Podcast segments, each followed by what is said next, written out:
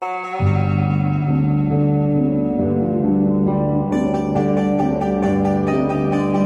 podcast is recorded in front of an unwitting audience.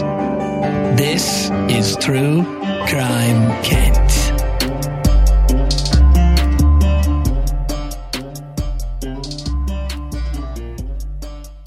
So I, I guess we're back up for episode 30 or 31 or 29 or Yeah, one of them. We're around there. Yeah. I honestly don't know. This is 31. This is 31. Yeah, because remember last time I was like, hey, this is exciting. We hit episode 30, and you were like, oh, yeah. Remember yeah, that? feels like a hundred. Yeah, it does. Uh, so much has happened. We've come so far. Yeah, and this is another Who Done It episode. I love those ones. As long as there's closure. Is there closure? No, Ah, see you next time. this has been an episode. Don't forget Like, subscribe. hand jobs and hymns. well, you know me, up. Before we get into an episode, I like to get into the music and the movies that were popular in the time around the case that we cover. Um, I think it provides a look into who we were as people Yeah. at the time that the case was going. You know, Yeah. uh, but that being said, this story kind of kicks off in November of 1948. So Yeah. we weren't bumping in the 20, What? yeah, the 25C regular strike, Washington quarter. yeah, we weren't bumping and grinding yet, Hmm. or already we are we are two minutes into this. $175.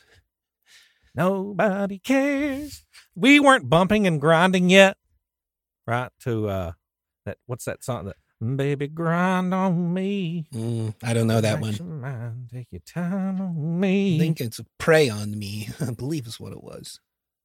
we listened. We had different taste in music. Ours was all premarital rock, so it was like, take your time with me. Close your eyes with me. I bet you've never had sex without your socks on. This has been a good memory since I haven't seen your memories Until you marry me. Until you married me. Are we compatible sexually? We'll never know until we're married. Yeah, and that's I don't know. That seems like a real gamble. Problematic, I would say. yeah That that's Could be. Uh, if you're a wholesome little Christian boy, and and you don't know it, but you've got a freak, Yeah. uh, somebody that like she doesn't even realize it, but she's into pegging.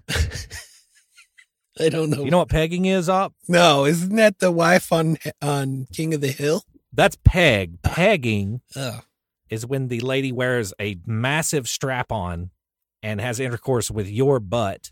no, no, no. So they don't like even. it's- They don't sell that. They don't sell that. They don't sell that. this- Yeah, they don't now. I've got them in several They do colors, not. most of them black. 60, Um, 30, 30, 36 inch waist. What? No way. So we weren't 19 November 48. We weren't bumping and grinding yet. We weren't doing cocaine off the back of an old toilet while White Snake blares from the dance floor. You know, uh, most of the music during this time was like.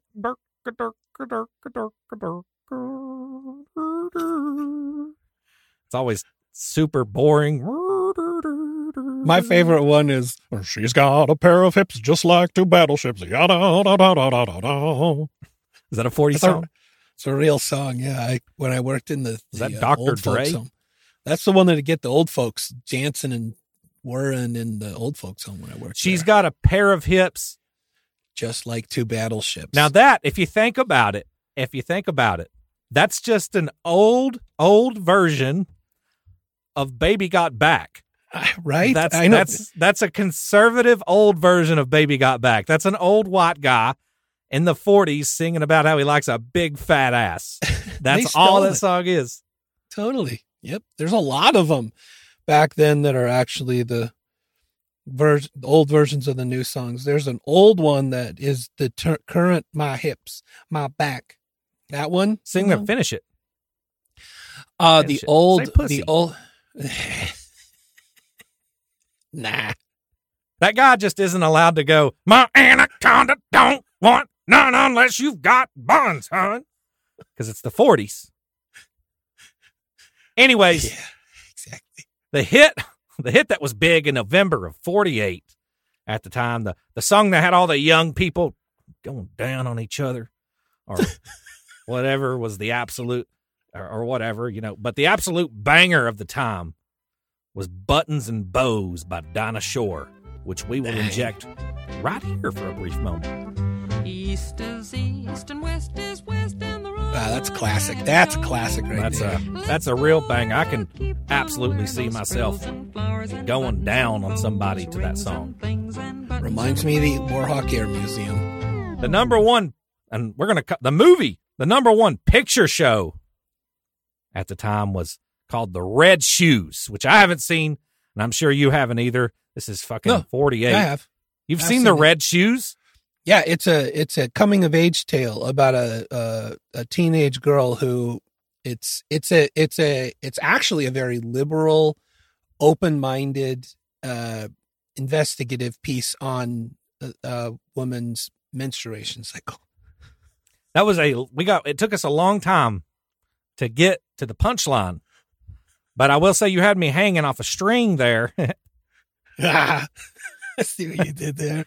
uh, you had me dangling off a string for a while, and I thought you had genuinely seen the show, and then it turned out you had not. You were making a uh, period joke. Yes. the The movie The Red Shoes is about a ballerina doing ballerina shit in 1948, and that's all I know. And considering this was 1948, uh, I'm assuming the other number one show outside of The Red Shoes was uh, a, a, a show where they just got a bunch of people together and gathered a group of homosexuals or minorities and beat the fuck out of them with rocks.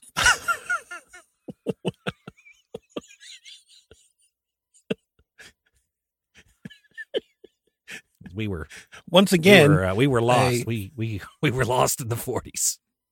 We weren't the first ones to be doing this. You know, in the streets. Is that what you're telling This me? is in Australia too. Whoa! I'm assuming racism was worldwide in the forties. I would That was a bigger hit than "Baby Got Back" was in the in the nineties. Racism. Uh, so no, I haven't seen the Red Shoes. I have seen the Red Shoe Diaries. You ever heard of that one? Yeah. So it was a show that I used to watch uh, whenever I was little. After my parents went to bed, I would try to get to Showtime, and the Red Shoe Diaries was softcore porn starring David Duchovny on Showtime, and it was there as a young Kent Chungus could get a glimpse of some boobs. Um, Were you watching it like I would have watched that in the day where you found it on the scrambled Yeah. channel and you're just like watching dude. for for boobs between the yeah, you didn't know if you were watching softcore sex, soft softcore, softcore porn, or bowling. You didn't know. but yeah, especially cuz the same this it's the same soundtrack to both. Yeah, And you hear just a lot of that uh, uh, and then the the pin it could be the pins knocking down Yeah. or that was her cervix. vert or her virtue. hey, here's a question about that. Do you think on softcore porn are they actually is there penetration in the just it's just the camera angle isn't showing it? I think they just grind. Yeah, I'm guessing. I think it's so, just a lot too. of grinding. yeah. I've always wondered that. That's a good question. We'll have to ask somebody who knows. Wish Jack was here. Wish, wish Jack was here. He's got all the answers.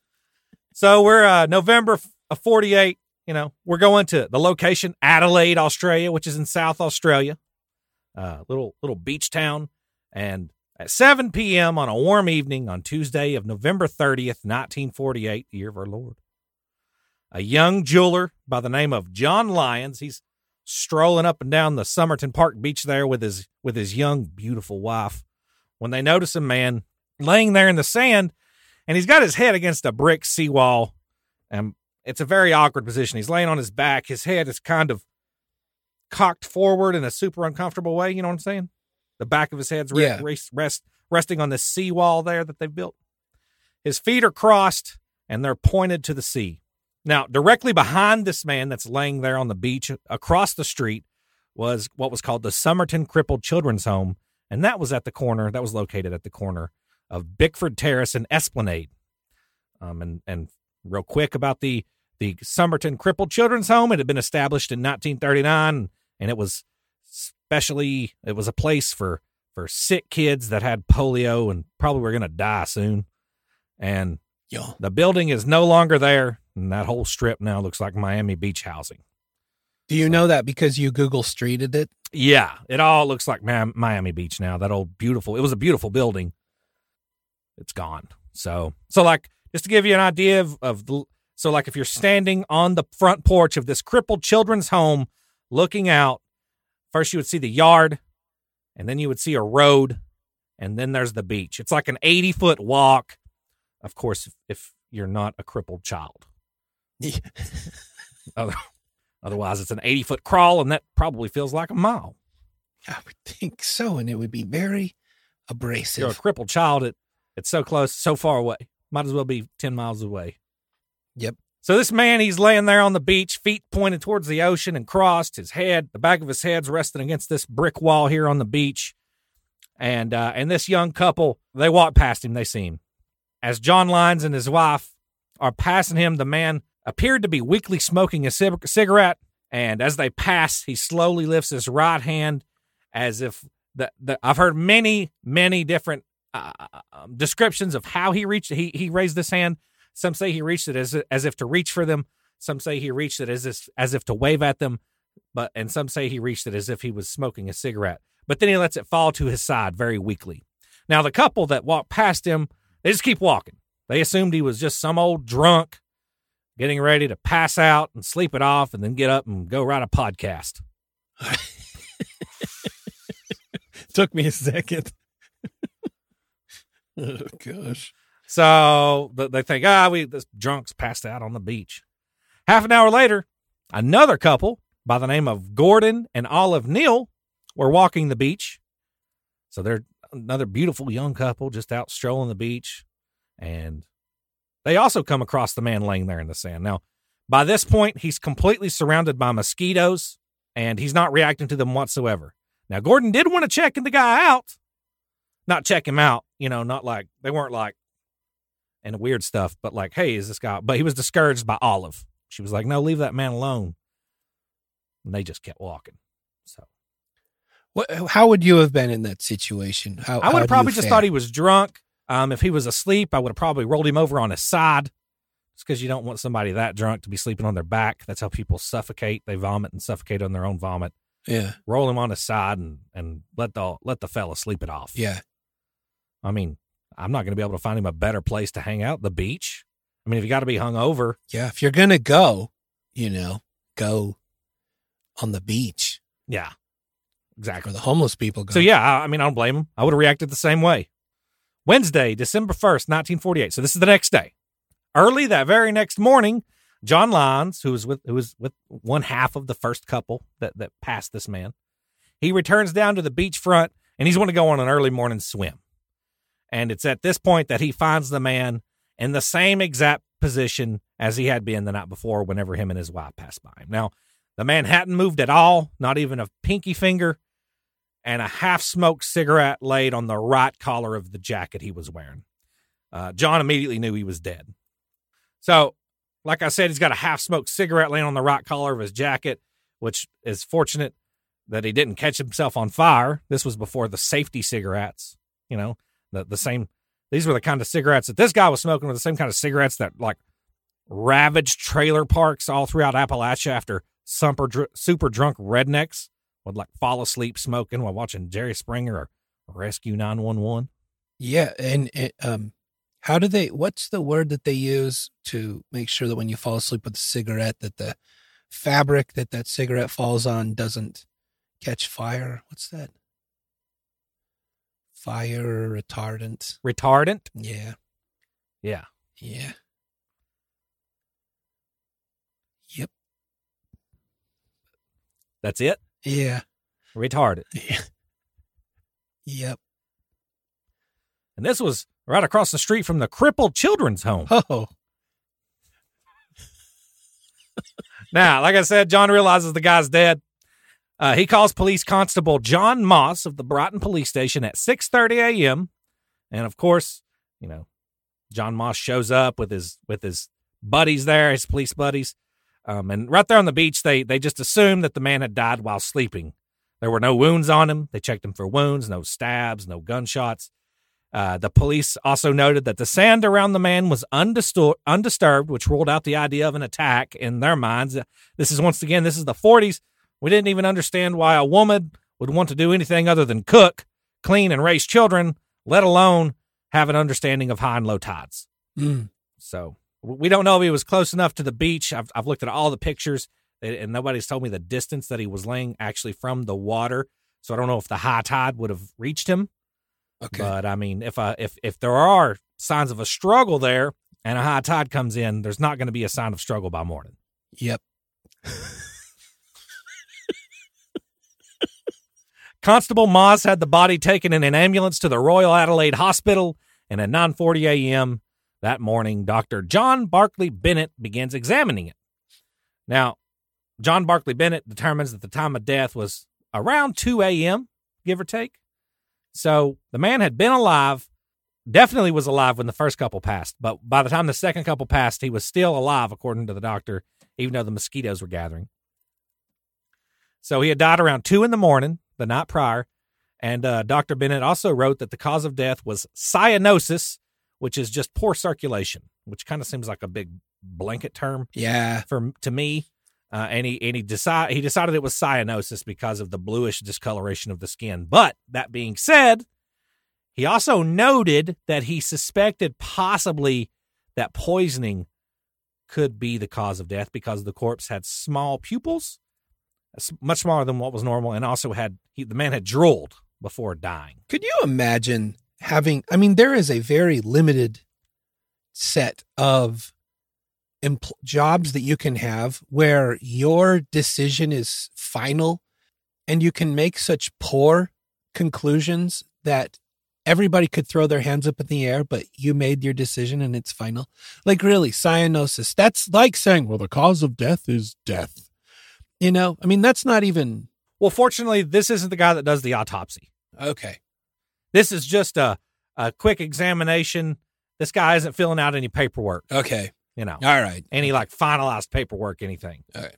So it's Like like, he did write the cause of death, but like this isn't the the the steel the stamp. okay, uh, not official. Okay. All right. No. I get behind that. After this guy does his quick little examination, this doctor, the body was then transported to the city morgue, which is located beside the West Terrace Cemetery. And once there, he was stripped naked, and they didn't even buy him dinner first. And then he was thrown into a cooler, and that was to keep him from getting them, uh, getting them GS boy stanky legs. I don't know if you remember that one. Nope. Do the stanky leg. Do the stanky. Oh, leg. that's the a big hit used when I was a young fella. Used car video. You seen that? The guy that does the stanky leg in the used car video? It's a meme. I think it was a Vine that went viral. And this guy does a commercial for his used car lot and does the stanky leg in the. That's the only way I know that. Where I'm from, a stanky leg is when a, a well endowed man has butt sex. What? I was going to say it was your friend who took a dump in his pants and was so forward about it. Well, I got to go home. That too, yeah. Andy, Andy. old shit pants Andy. yeah. Probably still walking around with a few little brown potatoes rolling around in his socks to this day. He walks around. He's like, I'm tough and I'm mean and I got a jag in my jeans. And I gotta and I gotta make poop. and I'll be back. I'll be right. I go change my underwear. And that was Andy. we loved him just how he was, poop and all. Because that's the innocence of children. Have you ever heard You know. Leroy Luna's story about poop? Which one? Good point. Uh, he told a story one time he was at a party and he got real confident with a fart till he crapped his pants. Oh, sharded. Yes, Yeah. he ran. He ran all the way home, changed his underwear, and came back to the party. That's Like bold. people had just forgotten that he had just shit himself. He was he was like flirting with a girl too. Yeah. he just bombed his drawers. Ah, fun. So when this body gets to the morgue, they start going through his clothing, and here's what they find out. They still don't know who this guy is, but this is what they found in his clothing. He was first, off, he was what he was wearing was uh, brown trousers, a brown knitted pullover, a gray double breasted coat, a white shirt and tie, and brown shoes and heavy knitted socks. He's wearing a white shirt and a white tie. Did I say a white tie? White shirt and tie. Oh, maybe his tie was no, No, he's wearing a white shirt and a tie, and a tie. Okay, not not tie, a white tie. Yeah, photos were black and white, so the tie was probably black and We'll get in more into the tie here in a here in a bit okay. because the tie is kind of important. Oh, okay. All right. So they searched all, all the clothing, and it was revealed that when they start going through all this clothing, all forms of identification marks on the clothes had been removed. All the tags had cut away. So all the brands had been removed, and also there was no form. It's really common during this time that you would label your clothing with your name because people back in these times they had one good pair of going out pants. You know, you had a pair of work pants, and then you had your fancy pants pants, and then you had your church pants, and then you had your pants that would you would wear to the to the stoning of of people that look different than you.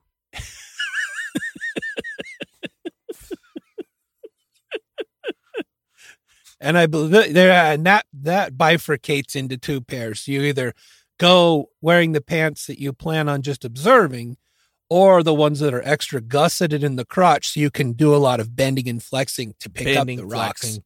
Yeah, you can really get throwing.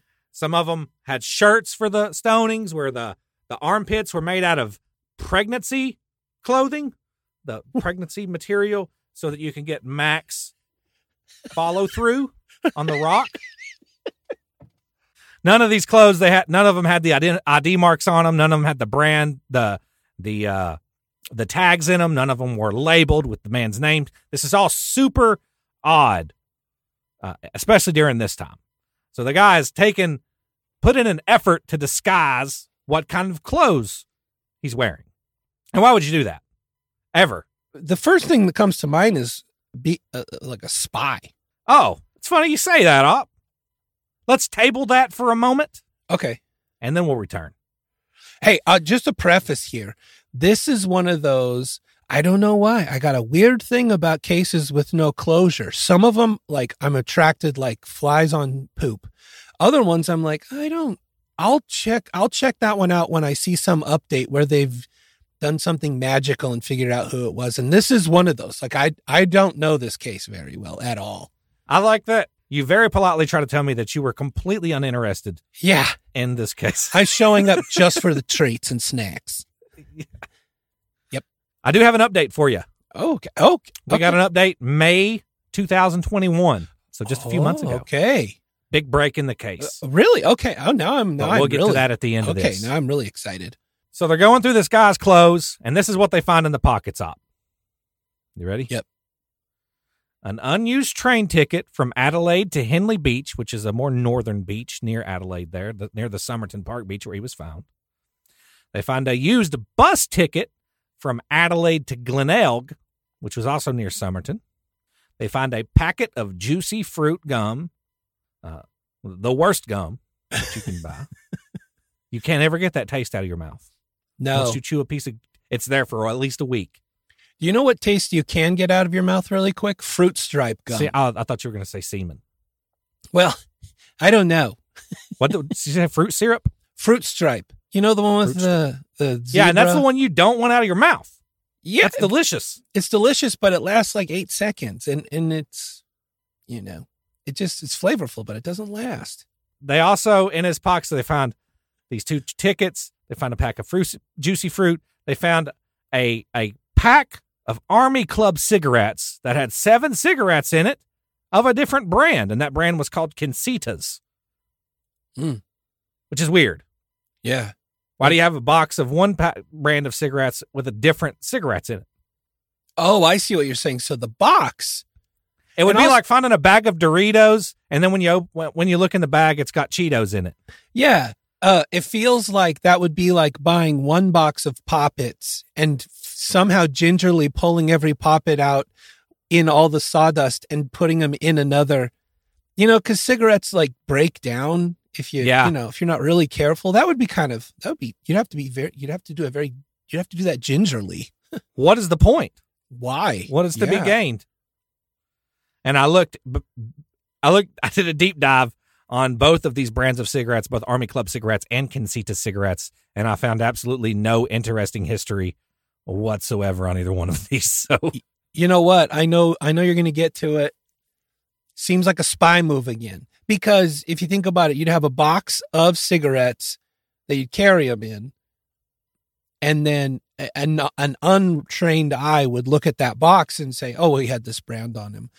But if he were to smoke those cigarettes somewhere and drop the butts, people would be like, "Oh, this is the cigarette here, and this this brand is only in Argentina Oh, or I hadn't even thought about that.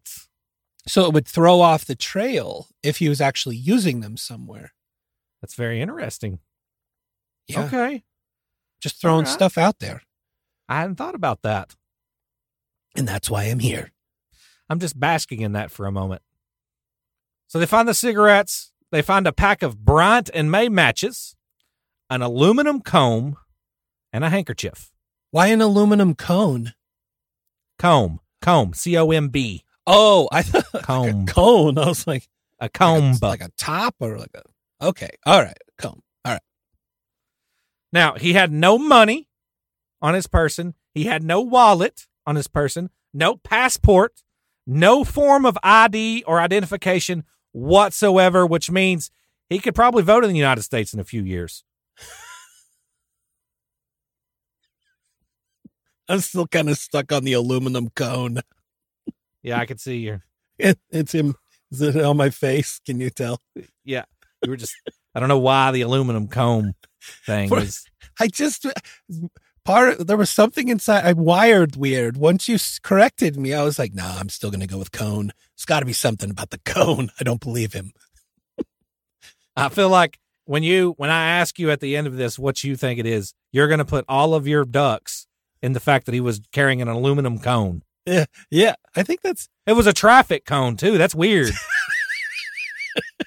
that's the clincher here. If we can figure that out, we don't talk about that a lot. The fact that he had a giant aluminum traffic cone beside his body, and that's not what you've heard on any other podcast. It's the first here. for hear it first on this show. So because they have no uh, form of ID, no no no way to to identify who this man is, he is now tagged with. He had two nicknames: the Unknown Man and the Somerton Man. Unknown because of where, uh, because they didn't know who he was in Somerton because of the place. Yes. Okay. On December second, Doctor J. M. Dwyer he begins the autopsy, um, and during the autopsy, this is what they discover. This is what this is what is concluded about this interesting, myster- mysterious man. He is between the ages of 40 to 45 years old. So, uh, super old, right off. How old are you again? I'm in that drop down bracket where I can't even do 40 to 45 as the option anymore. I have to do 46 to 50. Oh, we got to get big fast because We do. are running out of time. I'm going to die. This is going to be bad. Uh, So yeah, he's he's between forty and forty five. He's five feet eleven inches tall, about the size of a basic bitch, dude. That's super average height. Uh, he has broad shoulders and a narrow waist. So typical triangle, okay. upside down, upside down triangle guy. Typical cone. Hmm? Mhm. Okay. Yeah, built like Johnny Bravo. Okay.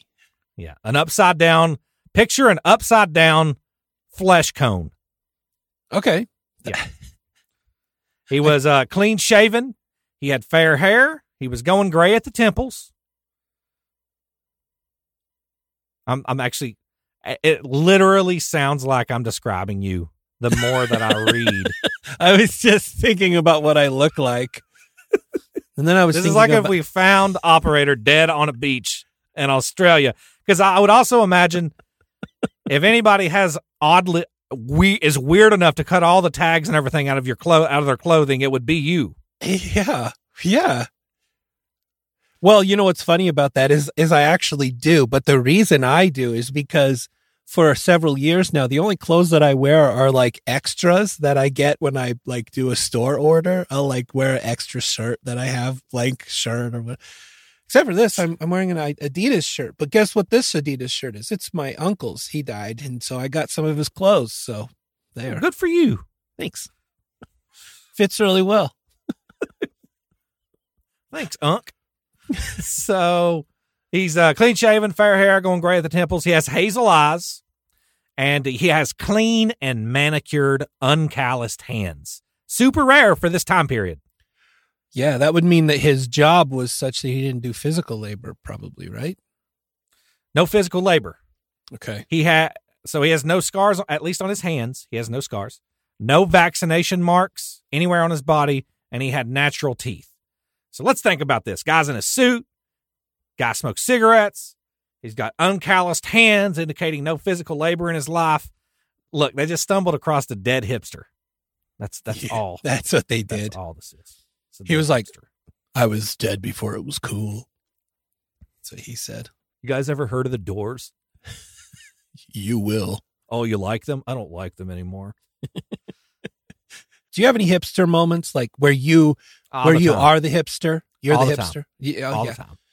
The only one that I really hold on to, and I'm still bitter about it, and I really should get over it, was like seventh, eighth grade. I was showing all my friends like Pink Floyd and Simon and Garfunkel and, you know, Simon Step, and Garfunkel. yeah, Steppenwolf and, you know, and then they were all like, yeah, it's weird. That's weird. I don't really, I don't really. And then they all got into high school and they started partying and like everybody was wearing tie dyed Steppenwolf shirts. And I was like, ugh, can't stand them now. That's my only What is that? Steppenwolf. Why is that a thing? Why why do they do that? Why is why do we have that in humans as like now everybody's enjoying this? I no longer enjoy it. Yeah, I don't know. I think it's because of the the sheer level of disrespect that I had for people's lack of interest in my curated music list back when I was a seventh grader. I don't know. I was literally a walking Spotify for these people. They didn't even know it. I'll stop interrupting you now. You're fine. I'm just still thinking about that aluminum cone. Me too. We should talk about it more. His forearms were tanned, and he had a Central European. He had and he had Central European facial features. And what that means, you're like, what does Central European facial features mean? That just means he was just some fucking dead white dude up. That's what Central European means. It's like writing on the paperwork, some white guy. Yeah, it's interesting what countries are literally in Central Europe. You know, can do you know what like what what we're talking about? Central Europe. It's interesting what, what What countries? Like it when when somebody just lumps everybody from their like Central European looks. That could be Switzerland, Liechtenstein, Austria, Germany. What else? Yeah, Czech Republic, Poland, Now, but here's the thing: take one person from every one of those countries, Hungary. put them in a room, and tell and you tell me which one is from where. I could put I could pick out a Slovakian any day. For- How They look their brow looks different than Slovenians. That's all. is it? Is it an uni? Yeah. It's an uni brow. Yeah. And in Switzerland it's a Ernie. Ernie, Ernie. Ugh. I don't feel funny right now, so I'm just gonna shut up. I thought you'd be really impressed with my map skills, but I just know you're looking at a computer. well, I'm looking at a computer, but I'm looking at the script you wrote. What do you think? You said Central Europe, and I just Googled Central Europe really quick. Like I don't ever would, know like- what you're really doing over there when I'm like talking. when you say half a- the time, I think you're on YouTube, like, and you just kind of got me playing in the background while you're watching Neil deGrasse Tyson talk about black holes. You think I see a date in the script and I just go Googled 1948 coin facts really quick? No, I know those are off the top of your head, but like everything else. and then like you say something and then you go back to Neil deGrasse. Oh So- man. He's got the dead body here. He's got tan forearms. He's got a white dude's face. He had an excellent physique and athletic legs and especially impressive calf muscles. So he's got, you know, he's got sexy legs. He's got sexy legs for a stiff especially during the reign of polio. You know, like our, Yeah. our standards for beautiful legs really went down about 12 notches when polio started fucking people up. Yeah. A lot of people in those days were sea walking before they had gotten click clack by polio early in life. so they got Papa Docked by the big P, Master P. You're like the Eminem of documentaries.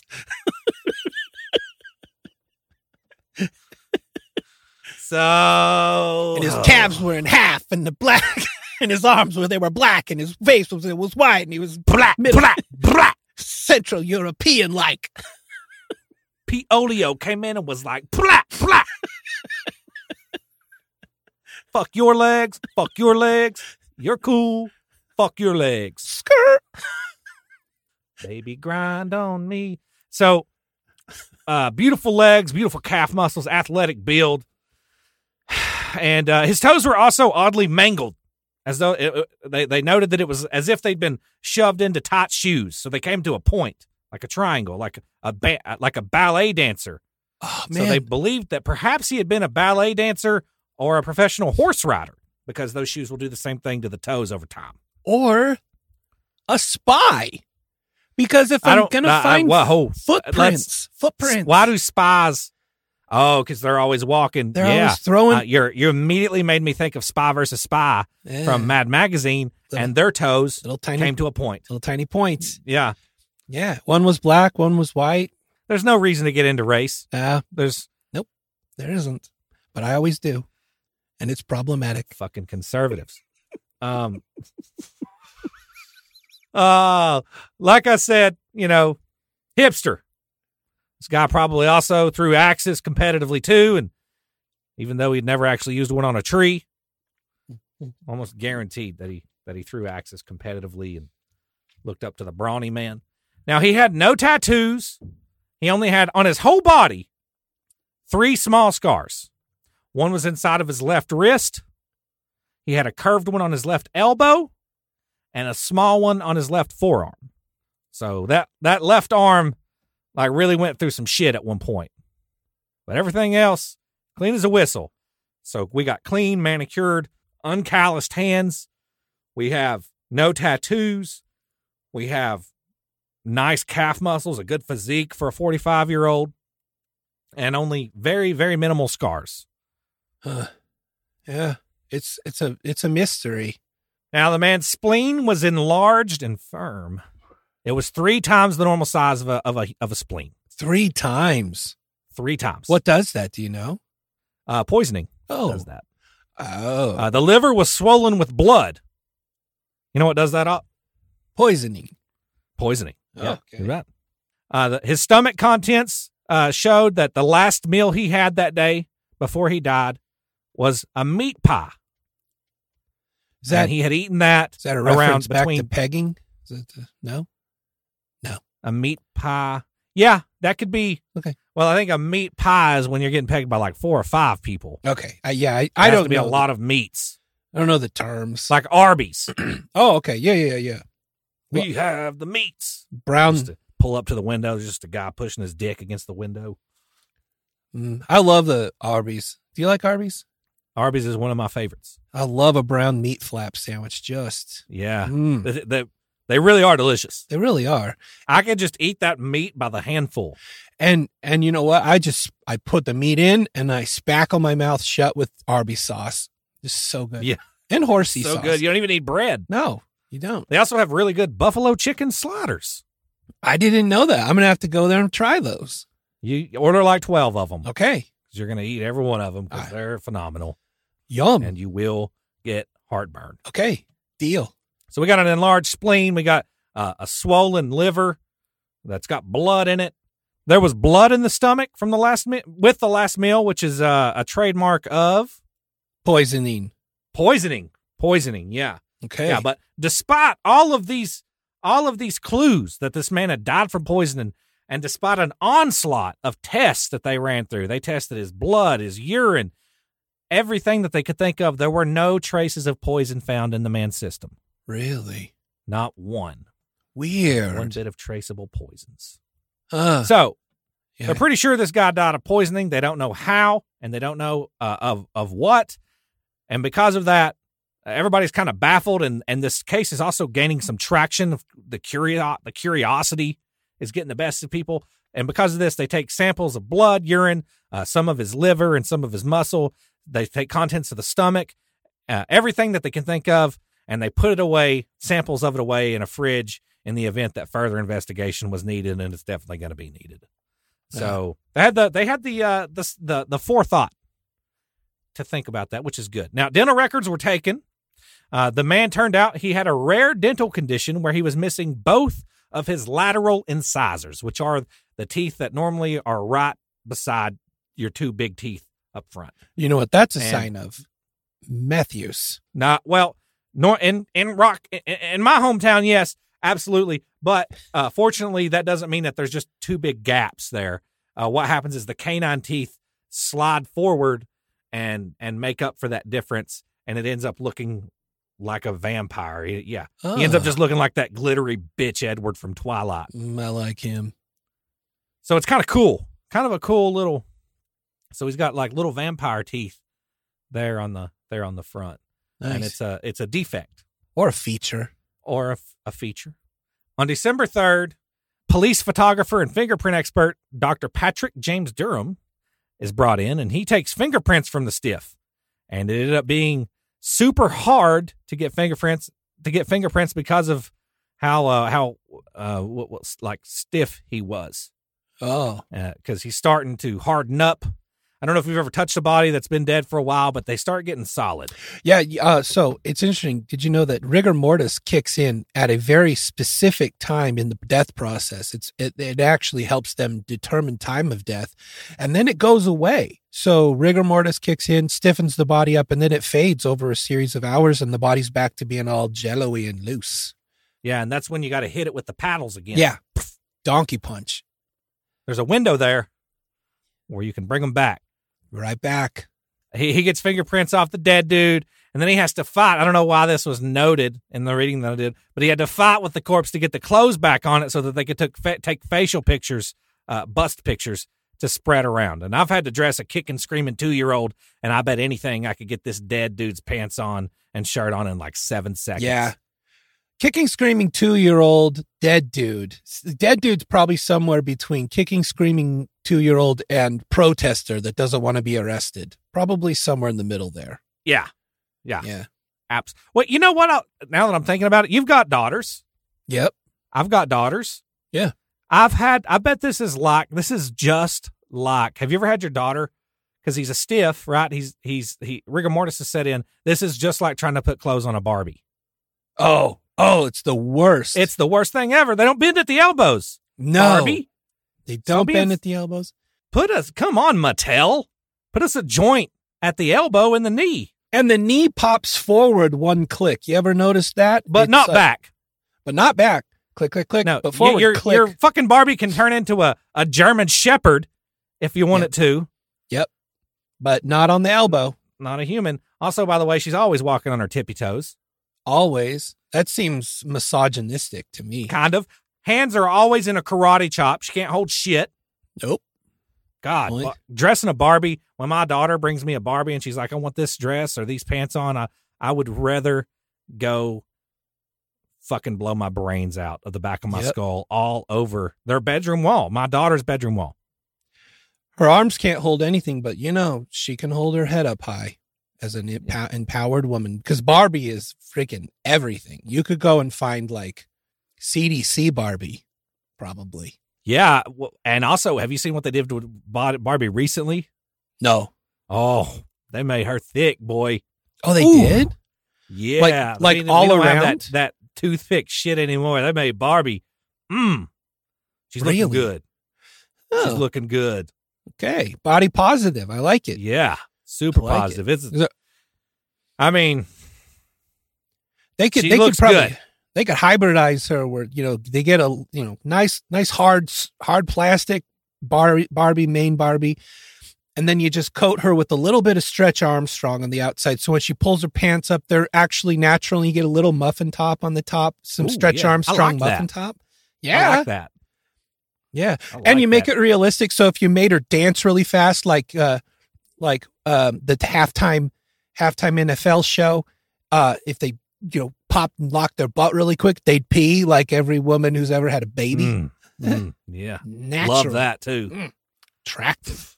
Uh, yeah, I mean, I was one of the few people that I, I was like, when Adele lost all that weight, I was like, dude, this sucks. Yeah, Adele was way hotter when she was, you know, bigger. the OG Adele. Well, I always thought Adele's albums were numbered after how many stones she weighed in Britain, but no, apparently it's her age. What are what are the names of her albums? 21, 22. Why did she start at 21? Did she she like la- labels her albums the way we do episodes. Whatever number she comes up with. No, how much does them- how, how many pounds does one stone equal? Uh, good question. I'm asking. Hey Siri, how many pounds is one stone? One stone is 14 14 pounds. So 21 with Adele was never over 200 pounds. Op, you fucker. I love 294, Adele. Don't you talk about Adele that way. 294 pounds. No, that's probably, yeah, it's probably what I'm pretty sure I'm, I'm right The on woman that. had the voice of an angel. Still has. I mean, I don't Still think that went away. It's like Pavarotti, you know, he lost weight, but he still had a pretty good voice. Yeah, her albums uh 19, 21, 25, 30 and 1988, which I don't know what she's thinking there. She's not that old. So, enough about Adele. I'm glad we worked that into this. Yep. I'll try to, and if you're like, oh no, they're done with Adele. What? Well, I'll try to work that into the next episode. We'll get some Adele talk in. Yep. So, with little to go on, the police begin circulating the photographs of the dead man as well as his fingerprints to police stations all throughout Australia and overseas. And there was no match. No matter how hard they tried, they matched to nothing. This guy's a ghost. He doesn't exist as far as they're concerned, at least to this point. Now, this frustrated them. And at that point, they bring in the newspapers.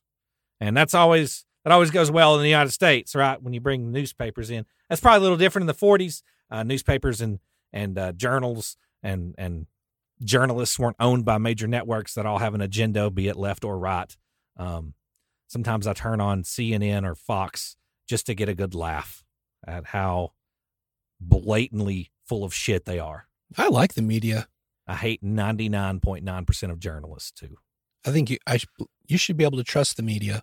You can't. You definitely could more in, during this time period because uh, I don't think that the newspapers and everything were owned by people with monetary. I don't know. Maybe you couldn't. I don't think they're owned today. Fuck off, op. fuck off. You fuck right off. Look, I've read the focus groups. So they bring in the newspapers. Uh, the picture of this man was published in the paper in Adelaide and all the surrounding areas. Um, this is the talk of the town now. This dead guy that was found on the bleach.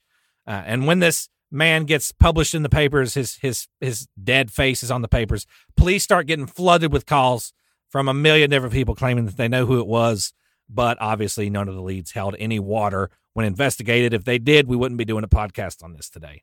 Right. Over the last 74 years, this man has been falsely identified 251 times, much like your father op.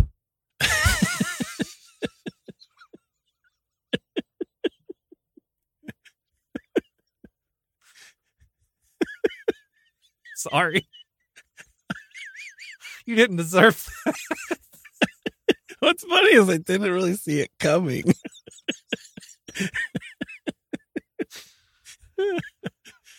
uh, So I just fucking left hooked it, left hooked you, and you didn't even need it.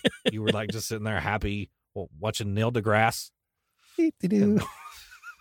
Gravity. Uh, Wham. The, the morgue they held numerous viewings of this corpse for a bunch of people who claimed to know who he was. This obviously as well, no luck. Probably eighty percent of the people that showed up were just there to gawk at the corpse because they were bored. It was the forties and they couldn't do a lynching every other day. You know, go look at a corpse. What are you doing? Let's go stare at some corpses. You mean they're already dead? We don't get to do anything with it. We don't have to do. We don't have to do the killing. Oh shucks, I was putting my pants on already. I was gonna say, I'm gonna switch out my pants. Then if Guess I'll take out this flexible armpitted shirt. Don't need that. I'll just put on my view only pants. January 8th, a dedicated team of investigators is assigned to this case. And that team was led by Detective Sergeant Lionel Leane, which is a pretty cool name. Yeah, I like that name. yeah, Lionel Leane sounds like a rapper. it it is. Yep. Do you know who Kendrick Lamar is?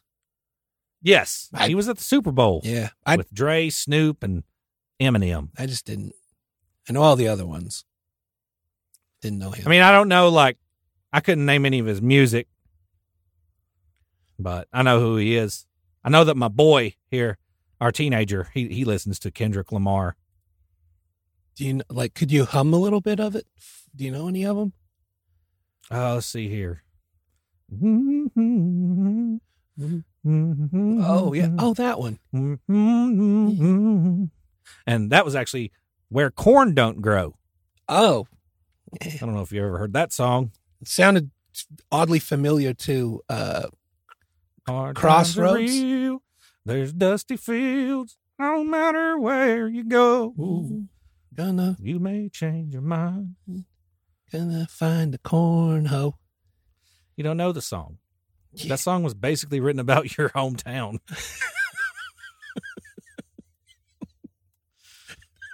Just dust and dirt. Every time I see outside of your house, it looks like the set of Mad Max Fury Road. Oh, this makes sense now. My version of the script that I'm reading from says Somerton man, not insult version. I see. so you're reading from a different one. So you're you got the you got the juicy bits one that you're reading off of. I'm enjoying this. Dig in. It does look like they filmed Mad Max Fury Road around your house. It's true. Very true. It wasn't even an insult. That's just a fact. If you stepped out of your backyard one day recording a, po- a, a Marco Polo, I wanted to say Marco Polio because of this episode that we're recording Marco Polo, and I saw a guy go by in the background playing a flaming guitar on the hood of a truck, it wouldn't even phase me. it wouldn't even phase me. Like, yeah, that's where Op lives. Yes. Wherever they film Fury Road. That's why he always has chrome spray paint around his lips all the time. He's fucking mediocre. And that was a commentary on the film. And I love you, Op. I love if you, don't know who your dad is. Pants are determined. so the first thing this crew that comes together uh, that, that they do, they determine that the pants that this man are wearing, they are made from what is called crusader cloth, and that can only be purchased in Melbourne and Ballarat, Australia. So Interesting. doesn't really narrow down a lot. Still in Australia, and tracking down, they tried, but tracking down the, the point of purchase for the single pair of pants ended up being impossible. Yeah. They also found out that the coat the man was wearing was made using a feather top stitch that can only be done by particular machines found in America. So the pants are Australian, the coat American. Now, back to the tie. You mentioned the tie earlier, right? Yeah. This is a fun fact that I think you are, are really going to enjoy because the tie that the man was wearing was a strap tie, and the angles of the straps pointed from the right shoulder down to the left side of the waist, which indicated during this time that it was an American tie. Do you know why that would be? Because You, you're just so you know for comparison, European ties go from the left shoulder down to the right. Be- um, I have no idea. I wanted to say something about like left leaning politics versus right leaning, but that doesn't seem like it'd be in effect back then. No, no, no, not at all. So far from the right answer, the the way that they did European and American ties was based off of how the military would sling their rifles in the in the country. Oh, so the the line would follow the the decline sling. of the sling. Ah, Okay. and I didn't know that until I did the research for this episode. I thought that That- was very interesting. That is very interesting. So the guy's wearing an American tie, an American jacket, Australian pants. Uh, but all that aside, you know, it doesn't necessarily mean that this man is American. Just because he's got American clothes on, there's douchebags all over the world right now that are wearing that stupid ass Supreme brand of clothing. And it's made in New York City. 200 bucks for a stupid looking pair of fucking blue jeans. Young people are so stupid. Join me next week when I yell at a bunch of teenagers for stepping on my lawn.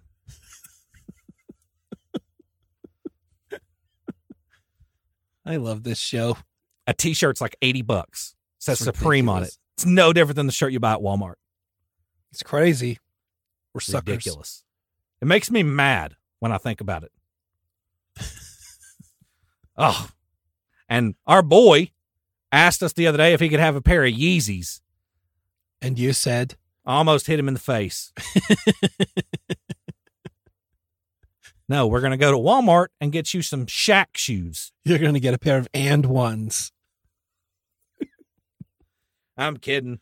He's getting Yeezys, but I'm not happy about it. Yeah. How much are Uh, Yeezys? They're the Kanye West shoes. Uh, What's the They're price tag? ridiculously overpriced. And like five hundred bucks. something like that. Wow. I say wow, but then I'll I spend a lot of money on dumb stuff. I'm not buying them. He's buying them. If he Oh. wants to blow his money on them, that's his money. Yeah. But I try to talk him out of it. He still wants Yeezys. Whatever, dude. Waste your money if you want. Yep. I've got to buy these action figures, and I'm 35 years old. Would you please leave me to Amazon? Copies of the fingerprints uh, were sent to every English speaking country around the world once again. And once again, no matches. Now, by January 10th, the corpse had started to decompose so badly that it had to be embalmed.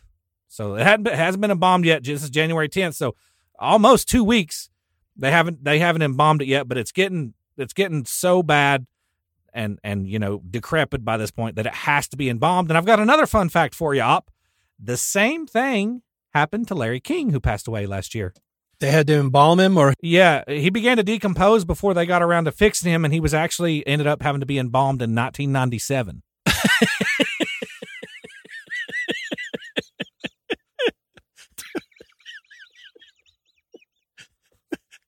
I'm not on my game. I'm not seeing these jo- these ones coming. They're funny. Or maybe you're just really maybe you're really funny today. Oh. The team begins to search hotels and boarding houses in Adelaide because of the bus and train tickets. Like I said, you know, he had a bus ticket and a train ticket. Remember that? That was in his pockets. Yep. Uh, they assumed that because he had these tickets in his pocket, that meant that he didn't have a vehicle, which meant that he probably wasn't a local. Therefore, he probably had a suitcase or a bag somewhere that was waiting to be claimed or picked up by its owner, which makes sense. You think about it like Yeah. if this guy isn't a local, he's having to stay somewhere. There's probably a suitcase or something somewhere that is waiting.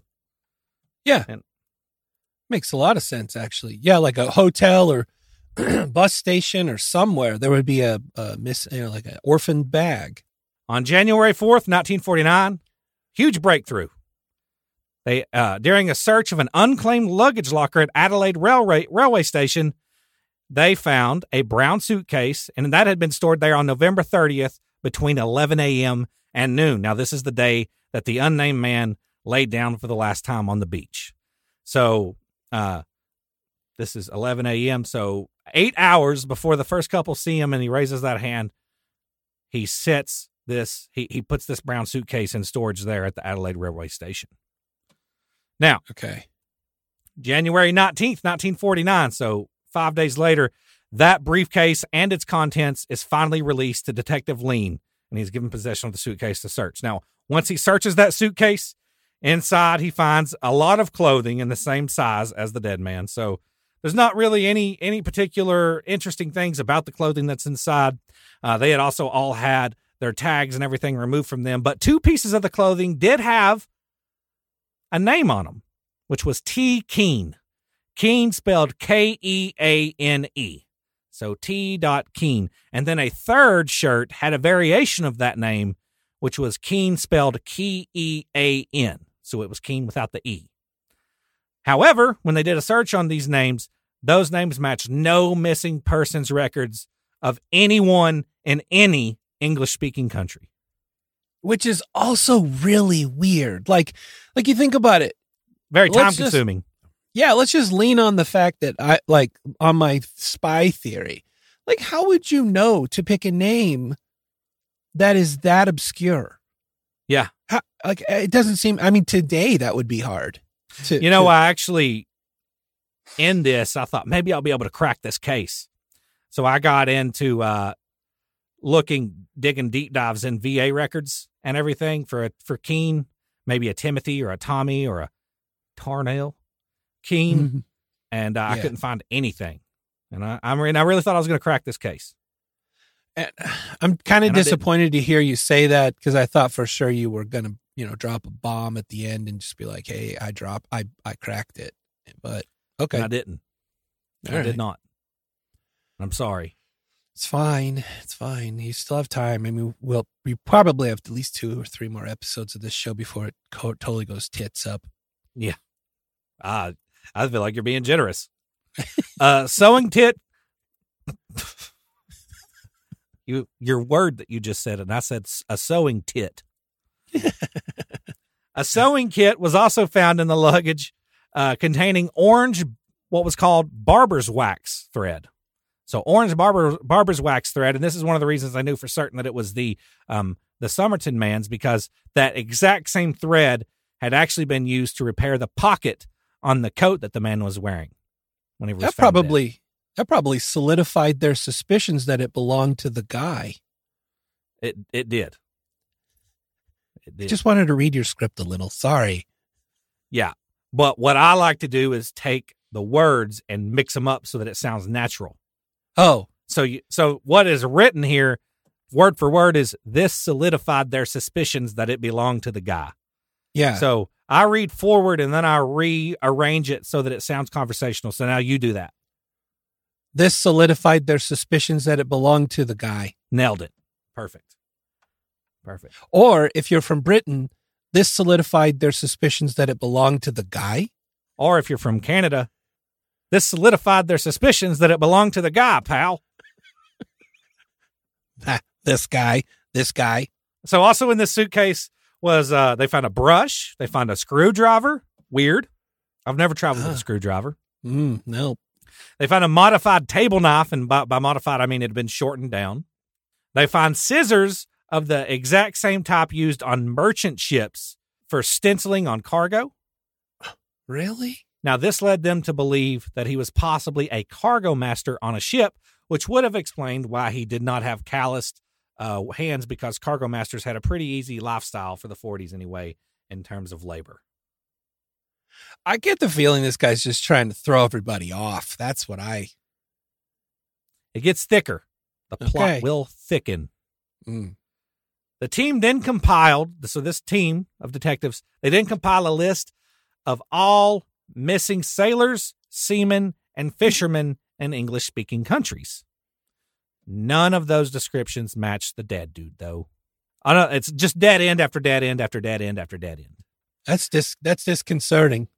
Anytime you're missing semen, that's a wor- That's a time to worry.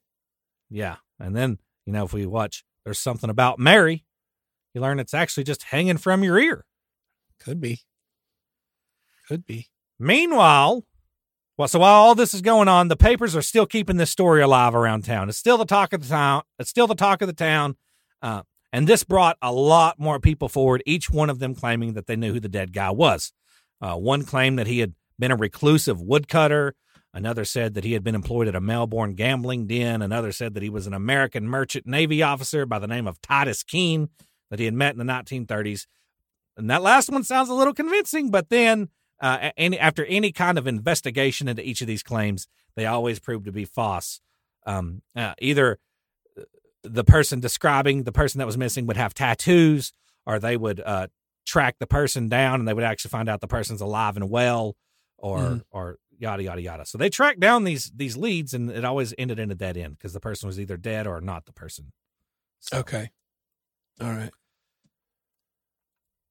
April 1949, Professor John Burton Cleland was brought in, and he was working in the Department of Pathology at the University of Adelaide. He's contacted by Detective Leane to take a closer look at this man's belongings, and this will pay off a little bit because uh, while Professor Cleland is digging through the pants that the man was wearing when he was found dead, he finds a small little fob pocket in the waistband that had been missed by everybody else that had searched him. At the very bottom of this small, almost hidden pocket was a little rolled up piece of paper and it had been rolled into like a doobie shape. After unrolling it, it was clear to the professor that this little piece of paper had come from a book. It had been torn from a book, actually, and on it was just two words up. Two words Harry Potter. I was gonna say it's either Harry Potter or to Blave. Those words were Tamam Shud. Oh yeah, yeah, yeah, yeah, yeah. T A M A M space S H U D. And you're probably thinking, what in the heck? And what in the heck? What is that? heckin- What is that? Is Yeah. that spy code? Is that from a spy book? Police were wondering the same thing. They had no clue what the fuck that meant, so they contacted a shitload of academics at surrounding universities and colleges. Those academics didn't know what it meant either, but eventually, a knowledge newspaper crime reporter in Adelaide by the name of Frank Kennedy, he recognizes this this phrase, Tamam Shud, as the last words in some editions of Edward Fitzgerald's The Rubaiyat of Omar Khayyam. Oh, it's obscure title, obscure book. Yeah. So Omar Khayyam was known as the astronomer poet of Persia, and he lived from 1048 to 1141. He was a famous astronomer, mathematician, historian, philosopher, and obviously poet. He was uh, from Persia, which is obviously now Iran, and Edward Fitzgerald had transl- translated some of his poetry from Persian to English and then slapped his own name on it and just called it the Rubaiyat of Omar Khayyam. Now, this book, The Rubaiyat of Omar Khayyam, which is just an English translation of a large, a, a big, you know, amount of, of Omar Khayyam's poems, it sold like hotcakes at an IHOP. He made a lot of money on it. Uh, Edward Fitzgerald did. Fun fact to know and share. There's a adult film called Hotcakes on the Nile. Hotcakes on the Nile. Isn't that what you just said? Hotcakes on the Nile. Sold like hotcakes on the Nile. I said like hotcakes at an IHOP. Oh, I thought you said hotcakes on the Nile, like you know, like a real good bazaar at Egyptian market. Will you please turn off Tyson? please. I know he's great. I love Neil deGrasse Tyson too. the man has my attention the second he opens his mouth, especially when he goes in a very condescending way. Okay, you ready? You ready? it is very. It feels very much like when we say, "Does that make sense? Does that make sense?" Look, you're a Right? smart guy. Yeah. it's so true. It's so so condescending. Oh, okay. It makes more sense. Hotcakes at IHOP, but I do like hotcakes on the Nile. It sounds like a sounds like a real good novel. you want one more fun fact to know and share? No. So, Oh, loosely translated from Persian, Tamam Shud, which is the two words that were found in this little fob pocket in these pants. Tamam Shud translated means, quote, to finish, unquote, okay. you know, or the end. So, kind of fitting. Uh, the Rubaiyat was first published in 1859. And like I said, you know, it was a huge hit all around the world. 60, 650 different editions have been published to date, and it has been translated into every major language in the world. It was the Harry Potter and the Sorcerer's Stone of its time. Now, this is very important information. I'm not just spouting out um, useless facts about the Rubaiyat of Omar Khayyam for no reason. We'll get into why this is important in a minute. Why the how popular this book is important here in a moment. Okay. June 13th, 1949, the body of the, own, the unknown man is still rapidly decomposing, even though they've been embalmed. Now, we don't have cooling techniques as, as, as good as we do now. Um. And because of this, they, they, they bring in a guy to make a plaster cast of the man's face and shoulders so that they can have it forever. They can basically uh, immortalize the, the state of the man's face and shoulders. Now, the idea for this was to put the bust of the guy on display in a public museum nearby with hopes that somebody walking through the museum would be like, "Oh, that's that's Ray." Shit. Was the public museum a large plane that would never get off the ground with square wheels? Uh, No, why? I just feel like some guy went in and went like, "Hey, before you put that guy in the ground, can I make a plaster cast of his body? And I want to keep it, and I can keep it in my airplane that'll never get off the ground, and I'll love it. And I'll feed it eggs. Oh, you're you're that's a big callback. That's like you're going deep into the Yeah. archives for uh for that one, and that was Carl Tanzler. that Yeah. you're talking about. Yeah. Yeah, the guy that would uh, eat the regurgitated food food from a decomposing corpse Yeah, that guy. and chew it up. And whatever was in her stomach that she had eaten two years before with the wine and the eggs, and he would just, yeah. And that's episode it. two for anybody wondering.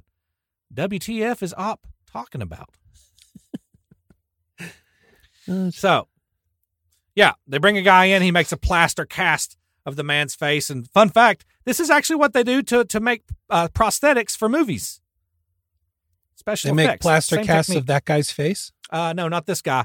Oh. No, that was quick. I liked that. But no, they would make a plaster. So if Brad Pitt's going to be a gremlin, Ah. you know, they'll they'll make a plaster cast of his face, and then they sculpt the prosthetics onto that cast, onto onto his face, so that those prosthetics perfectly match Brad Pitt's face.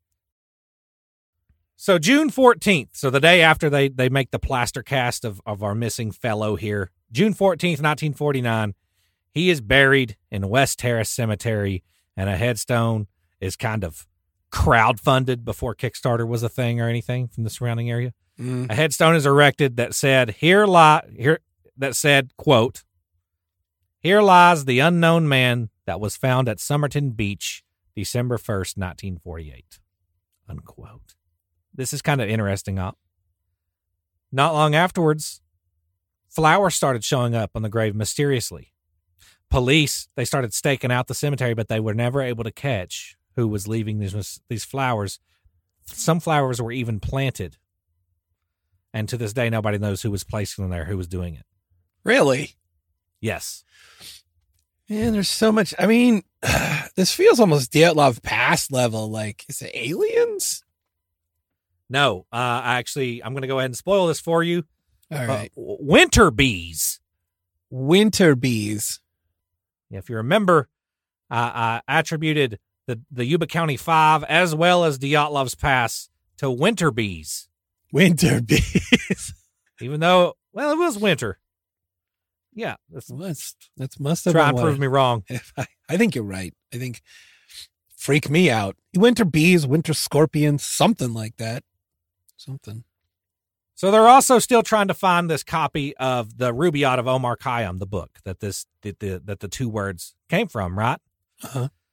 And on Tuesday, July nineteenth, nineteen forty nine, Adelaide detectives go to the public library and they start searching the public library there for the copies of Fitzgerald's translation of the Rubaiyat of Omar Khayyam.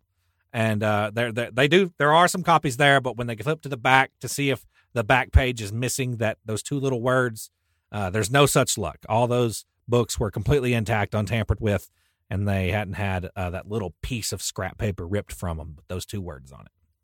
This this exact same search was going on in libraries all throughout Australia at the exact same time, uh, and and they they believed that if if they could find what library that this that this piece of paper was torn from, the book that was in that library, they believed that they could find the volume, and then they would have found the city or town in which the man was from. So, like, if we can just find this book that this page was ripped out of, and if it's in a library, then logically you can say, well, this is probably the town that the man's from, and then we can focus there on maybe people know him. Mm-hmm. However, the book was never found in any of those libraries. This is, to be fair, kind of like trying to find a needle in a haystack Or like a book in a library. or a book in a library. Who can ever even do that? That's impossible. especially in the 40s before they had computer systems where you could just, you know, I don't even think they had the Dewey Decimal System back then yet. Yeah, they did. It was invented in 1876. Yep. And I knew that. I didn't. I had to Google it. Now, they're having no luck with these libraries, and after they, they exhaust all options trying to find this book, uh, the police put a bulletin out asking everybody in surrounding areas to check for any copies of this book, the Rubaiyat, Fitzgerald's Rubaiyat of Omar Khayyam, any copies of this book, and to check their own copies for this little piece that's cut out of the back page. Now, there's a lot of copies of this book. This is, like I said, a very popular book at the time. And because of this, July 22nd, a Glenelg pharmacist remembered something odd that had happened, an odd experience that had happened to him. on November 30th, which was, of course, the day that the man had laid down on the beach the day before he was found dead. On that day, November 30th, he had been out running around with his brother in law that day. They just, you know, doing whatever they were doing, running errands, having fun, whatever. And he had pulled his car into the pharmacy that was close there to Somerton Beach, within a very short walk to Somerton Beach. While there, while the car was parked there, uh, him and both him and his brother in law got out, and they were gone for about an hour or so. But while they were gone, he had left the windows of his car down. Mm. When they both returned and hopped in, uh, the book was laying in the floorboard, and that book was, of course, as you already suspected, uh, the Rubaiyat of Omar Khayyam.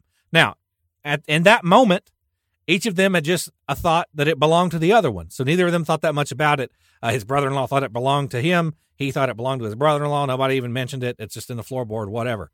But after he drops his brother-in-law off, uh, he thought, well, he forgot his book, so he reaches down into the floorboard, picks it up, and it, tosses it into his glove box, and then goes about his life. He doesn't think anything of it. But after they put this bulletin out, he reads the bulletin and realizes that the book the police are looking for is the Rubaiyat of Omar Khayyam. He realizes that's the book that I just put in, that I put in my glove box. So apparently that book didn't belong in his brother-in-law. What had happened was a stranger, maybe the missing, maybe the uh, uh, the mysterious man, had walked by that car on that day and just tossed that book willy-nilly into the car with no expl- explanation whatsoever. Upon hearing about, like I said, the news, he does quickly run out to his car, retrieves it from the uh, glove box there, flips to the back page, and obviously uh, we wouldn't be talking about him, wouldn't be talking about this particular case if it wasn't like this. But Tamam Shud was missing and ripped from the last page Oh, okay. and he does take the book to police and the police immediately take this little scrap of paper that had been found in this fob key pocket in the waistband of the man's pants and it matches perfectly to the uh, tear out in this copy of the book so we have the book we found the book That is really cool. I've also never seen a car sized library. That'd be pretty neat. That would be. Wait, no, I guess that's a bookmobile, huh? That would be that what that is. that is exactly you're just describing a bookmobile yeah. Huh. Two brothers owning a bookmobile, just living life. That's and they didn't own a bookmobile Yeah, sure. And you're still thinking about aluminum cones Yeah. How'd you know? I'm trying to seem like I'm plugged in, but that cone, come on. We got to get back to that. Now, uh, police they start searching through this book with a fine tooth aluminum comb, Ba-dink, zing. and on the back cover of this book was another odd clue. Maybe, maybe not. Carefully structured in pencil, bl- in penciled block letters, might have what it was. What might have been a code. They still don't know to this day. Many people have claimed they've broken it. None of it is is really held any water. But this is what was on that was on that page. Um, it was five lines, and it seemed it was seemingly a random uh, organization of letters, all in capital. The first line read M R G O A B A B D. The second line was M L I A O I, and this was the only line on all of them that was that had a line going through it, so it had been marked out. The third line was M T B I M P P A N E T P. The fourth line was M L I A B O A I A Q C. And the fifth line was I T T M T S A M S T G A B. Well, I hate to say I've I've cracked it, but Oh, God. I just copied and pasted uh, like a bunch of those letters into Scrabble Word Finder, and I've got a lot of words that it could be. I'm talking It's a lot. just the lyrics to In the Air of the Night by Phil Collins, isn't it? yeah, it is. Do do do do do do do do do do do do. I love that. Did it come up with anything? Oh yeah, yeah. So actually, what the There's about twenty word- million people that have claimed that they've cracked it. Ironically enough, they've all come up with something completely different.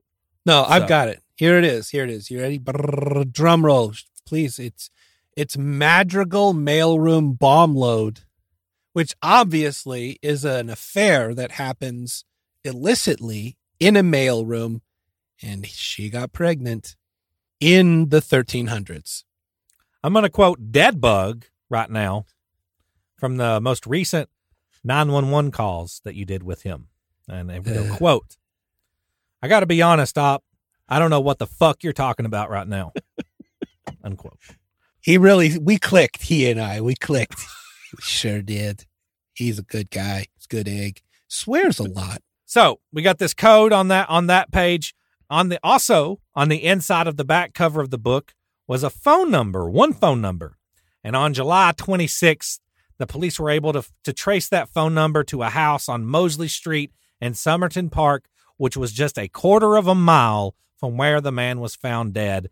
And in that house lived a young 27 year old nurse by the name of Jessica Joe Thompson. And she was a baddie. She was a looker. She was a Oh, looker. Real dime piece. And if you look at the dead body of the Somerton man, uh, and you picture him not being dead, probably a good looking dude too. I was going to say that too. Vampire teeth and all. He was just a attractive man. Now, when the police interviewed this young lady by the name of Jessica Joe Thompson, she insisted that she did not who the man did not know who the man was, but she also uh, requested that she not be named in the papers or anything. She didn't want to be linked to the case in the least bit. She felt that it would be harmful to her reputation. Now, the police got an inkling that she wasn't telling the truth exactly. Uh, Um, she felt like she was being a little bit lying, maybe a little bit, and she was then taking taken to the police department and shown the bust that they had made of the dead man's face. And police noticed that when they revealed the bust to her, she looked like she may faint. you know what's interesting? I think I've cracked this again. I just Googled Jessica Joe Thompson and I went to Google Images, and there's very few. Like I'm talking three rows of images for Jessica Joe Thompson. One of the images is of Jessica Simpson with her dad, Joe Simpson. And Joe Simpson looks like that dead guy. Oh, yeah. See, just a little bit of Googling. A little background about uh, Miss Thompson here, Op. Uh, when the police interviewed her, she had only recently, in the past couple months, been married, but she had a two year old son at that time of whom she would never name the father. Mm. Oh, you want to get a little bit crazier? This Yeah. son had the same canine dental defect as the Somerton man. Somehow, this lady had a two year old baby between the time that he died and the police showed up. That is, why aren't we no, she's not that? a fucking alien. No, that's not what Hmm. I'm saying. When the police showed up, she has a son. She'd always had the son. She had him two years prior, Oh, okay. I was thinking, but she was recently married, and she had married a man with a probably at that time year and a half old son. But she never talked about who the father of the child was. okay, and this child sense. had the same dental defect as the Somerton man. okay. So yeah, because she would have been in like her eleventh trimester at that point. So yeah, okay. I'm yours. Yours tracks a little better. Now, Miss Thompson died in 2007, and she took everything that she may or may not have known with her to the afterlife. So she's up there telling it to, you know, Larry King. That's really where the story comes to an end in 1948. And the little bit of a an update for this story is uh, what I was teasing at earlier, May 19th, 2021. So just a few months ago, they finally exhumed the Somerton man from his resting place. And guess what? Up Um, what? they they did it to do DNA testing. And they found Larry King. They did not find Larry King. They found him. He was there. Hmm. That's all I know. We haven't got an update on it yet. okay. Dang it. I was super excited for some. So, okay, so they pulled him I'm out not. of the ground. I'm not being an asshole. I just don't have. We don't have the information yet. You know what I mean? Like they're going to be like, "Well, how can you do that, I, lady? I can't, guy. I can't create information if it's not available. They haven't got the results back from the DNA testing. I wish that cool- I had an answer for you, but that's partly what makes this episode, I think, fun. Is we're Yeah. all in bated breath right now because this mystery is getting ready to come to an end. And they're and they're the uh, kinds of DNA testing they can do now are are extreme, like familial testing, where they yes. Yes. 23 and me you even after you've been dead for 23 or more. Huh. So obviously, we're going to touch on the most popular theory uh, about about this man, and the one probably that is the reason it's such a famous case, um, the communist spy theory. Right. This is right after this happened right after World War II, or right at the start of the Cold War. Um, it's fun, and there's a lot to kind of support it. This isn't conspiracy. There's a lot here that that that's could be what was going on here. See, what's interesting to me though is like a lot of research, a lot of investigation was put into this, right? I mean, they did, they, there was a lot of rigor that they were applying to this. Think about this. Like if you, if you kicked the bucket tomorrow, you're like driving, we'll do, we'll put it on a Monday. You're, you're working part time at the local machine shop. You go to the gas station, have some lunch and you die and nobody knows anything else about you. They could piece together the last freaking without even contacting your wife. They could probably con, you know, they could piece together your life. Yeah. They're like, oh, oh, he has metal under his fingernails from the the the the uppers on Glocks, which oh, they're making those at this machine shop right now. Yeah. You know, I mean, Yeah. they could piece your life together. Like there are so many weird loose ends with this one. It seems intentional. It seems spy like. I'm not I don't know. I don't want to go along with the communist spy theory because it just sounds so old hat. It sounds like too too tropey. But I do kind of lean towards something spy like. So I'm glad that you said that because my next question was going to be, what do you think, Op? So you're leaning towards the spy theory. I'm leaning, yes, there there just seems to be so much obfuscation that it doesn't it doesn't seem like a guy, even even a romantic who showed up in town to to, you know, touch base with his baby mama, there would be connective tissue, you know, travel records or something, you know. There's so many things that seem like he was intentionally trying to be anonymous.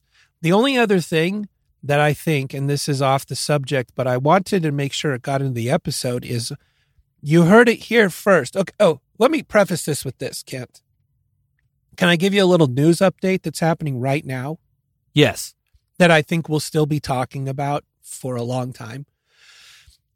There was a an explosion just uh, reported out of the Ukraine or Ukraine uh, at a nuclear power plant there that uh, that that created a fire that is now currently ten times larger than the fire at Chernobyl That's happening right now.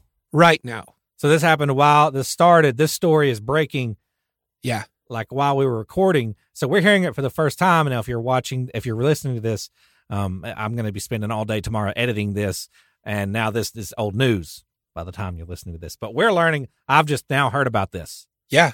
I mean, in my mind, I mean, we haven't gotten all that awesome at nuclear power plant explosion containment since Chernobyl.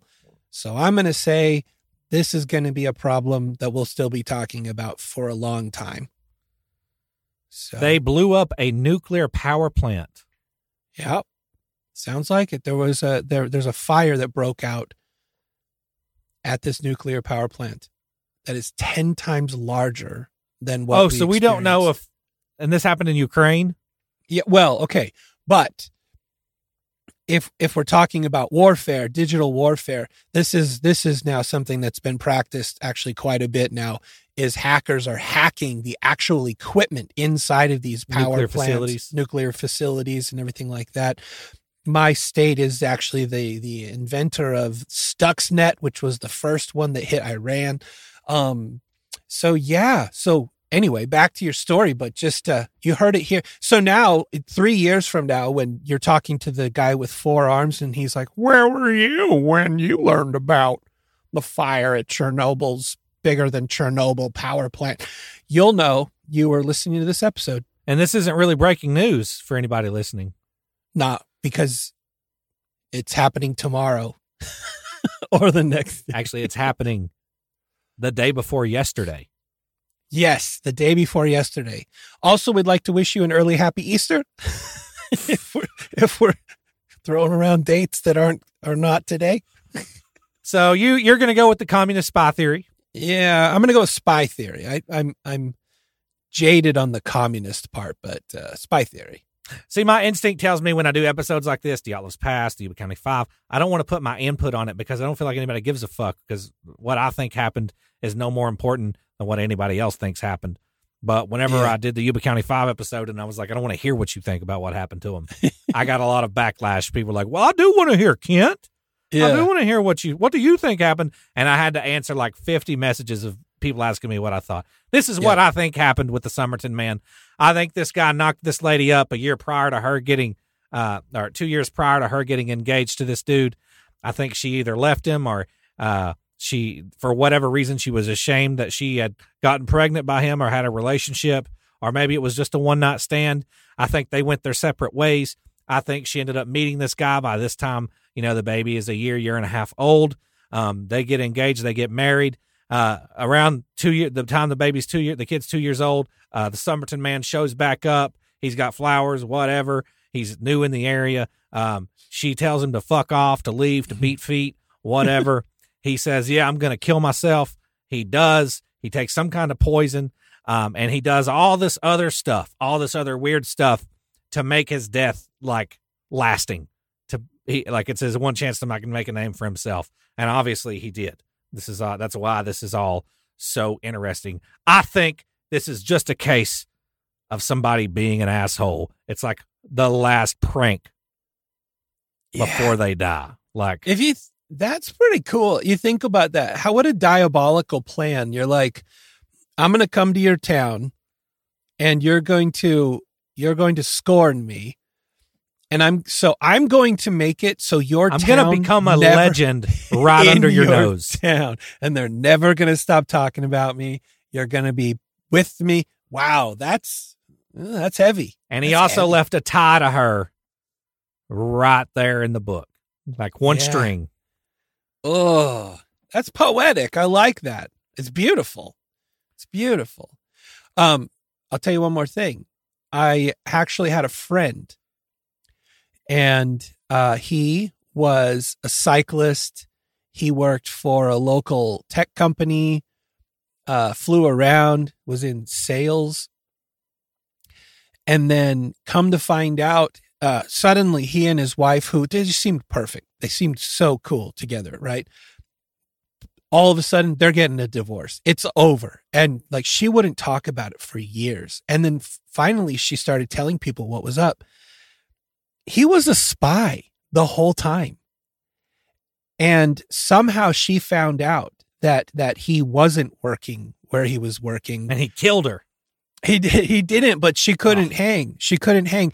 Also, I think there was some infidelity involved there, but but yeah, she found out he was a spy uh, for for the U.S. government, but but still, she like it was just too much. It was too heavy. How was that too much? You find out you're with James Bond. That's not the right. sexiest thing. You we've all life media is a lie because I always grew up thinking that a spy is the sexiest job you can have. Yep, I agree, but I think it was probably the infidelity part. It wasn't James Bond as much as Jane Fonda. Jane Fonda. I don't know. I was That's trying what to you, trying to. Yeah, that one flopped. you brought up that treasonous bitch. Yeah, I agree with you there. Boy, some people. Uh, she's going to have a lot to answer for. Yeah, I hope she burns in hell. She will. Uh, my grandpa hates Jane Fonda so much. He's a Vietnam veteran, so he has a reason. she literally stood there in the North Korean camps looking through the sights of a gun as it fired on American airplanes in the She's sky. a fucking piece of shit. Her hell is going to be burning eternally while she's wearing those uh those exercise lycra from the 80s because she had all those exercise videos Yeah, and it's plastic and so it's just going to melt to her body and that's her hell will be just eternally melting wearing very flammable exercise gear I hope so. yeah. I hope so. And I might be biased because my grandfather's hatred for her and listen to his tirades about Jane, like over the years has like rubbed off on me a little bit, you know. Um, but I've heard, you know, a lot of people, and I know this episode's over, and I'll just say this: like, why, why hate Jane Fonda so much? And uh, it's because, um, while she visited a POW camp during Vietnam, and the POWs, the American POWs, handed her uh, messages through the handshakes that she gave them. Um, and it was like coded, like, "Hey, we're being treated like our location. This is these are our, you know, whatever, whatever, whatever, social security numbers, just information to pass to the U.S. government." Mm-hmm. When she gets to the end of the line, have you ever heard the story? Oh yeah. when she gets to the end of the line, she has these messages of these American POWs begging for help. She turns around and hands them to a Vietnamese soldier. Just unbelievable. And you know what's crazy is she's been pressed for an apology. Well, she had been pressed for an apology for years. And I would say she never gave one that that seems like she felt any real remorse for what she did. Yeah, I hope Jane Fonda rots in hell. Yeah. She's amazing. That's just a terrible person right there. Meanwhile, you know, Sean Gunn, the director of the Guardians of the Galaxy, made a joke on Twitter. About the MCU or something. Yeah, right. You can't remember what it was. It wasn't even like it wasn't even. It was just like obviously a joke, and it wasn't even racist or like sexist or anything. And you remember? I do remember, but and then like we want to cancel him like forever, kill him, kill him. like what's if we're if we're good if we're really good at scrolling through history and finding things to beat up how do how do we keep skipping jane fonda how do we keep just bouncing right I, over I don't know. Like, I what is know, her it's, well, I, I know why. It's because she also uh, signals all of the stuff that she's supposed to. She walks the line, so she's protected. Uh, a- and I should elaborate on the on the POW Vietnam thing.